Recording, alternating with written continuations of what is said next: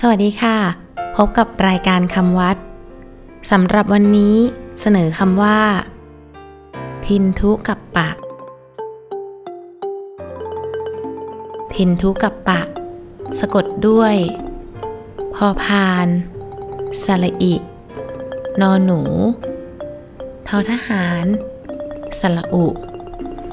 กอไก่ ไม่หันอากาศ ปอปลา ปอปา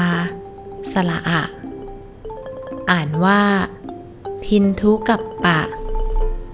พินทุกับปะ แปลว่า การทำจุดกลมหรือวงกลมเล็ก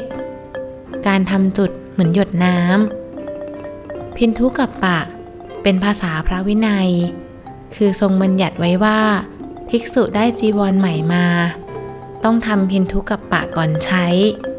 โดยใช้สีอย่างใดอย่างหนึ่ง ในสามสี คือสีเขียวคลาม สีโคลน สีดำคล้ำ จุดที่มุมผ้านั้น วิธีจุดท่านสอนว่า ให้จุดเป็นวงกลม จุดใหญ่เท่าแววตานกยูง จุดเล็กเท่าหลังตัวเลือด เรียกว่า พินทุกับปะ หรือทำพินทุ หรือเรียกสั้นๆว่า พินทุก็มี พินทุกับปะที่ต้องทำท่านให้เหตุผลว่า เพื่อทำให้เสียสี หรือให้มีตำหนิ ว่าเป็นของเก่า จะได้ไม่เป็นที่ต้องการของขโมย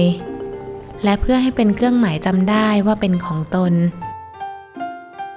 สำหรับวันนี้สวัสดีค่ะ